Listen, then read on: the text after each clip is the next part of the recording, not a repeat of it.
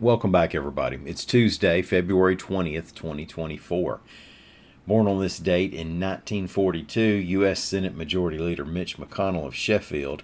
In 1962, Auburn, NBA, and Olympic basketball legend Sir Charles Barkley of Leeds. Today, let's talk about squatted trucks, a historic church, and a political poll that may or may not fall into that rat poison category. I'm Mike Morgan, and we're down in Alabama.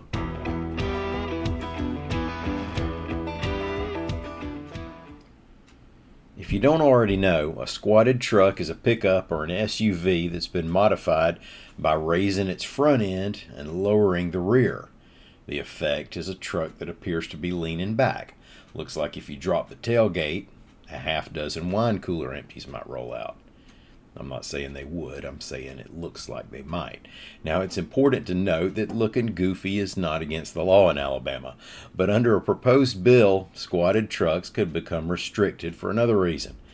AL.com's William Thornton reports that Alabama House Bill 55 would make it illegal to raise the height of the front fender four or more inches higher than the rear fender, as measured from the ground. The legislation was introduced by Ron Bolton, a Northport Republican. He said he decided to sponsor it after hearing about a Dothan police officer who was nearly hit by a squatted truck, possibly because the front end was lifted so high the driver couldn't see in front of him. Also, consumer company JD Power claims that squatting a truck causes a weight imbalance, wears out the tires, and leads to poor braking. The modification is also called the Carolina squat, but South Carolina has already passed a similar law to put restrictions on it, and so has Virginia. 16th Street Baptist Church in Birmingham is trying to raise $7.5 million to maintain and renovate its historic buildings, reports AL.com's Greg Garrison. Now, of course, that's the church that was bombed by Klansmen in 1963, killing the four black girls and bringing nationwide attention to civil rights efforts in Alabama. Construction of the current church building was completed in 1911.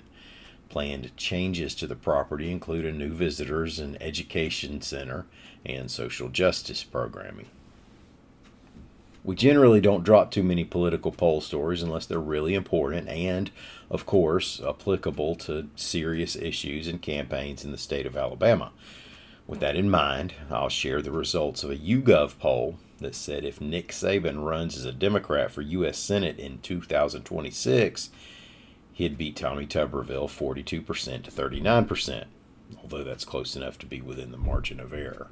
Now, if Saban did beat Tuberville, it would make the former college football coaches four and four against each other in head-to-head matchups. Incidentally, now if the theoretical poll sounds a little like a fantasy for liberal Crimson Tide fans, yeah, it probably is. It assigns Saban to the Democratic Party without having him adopt policy positions.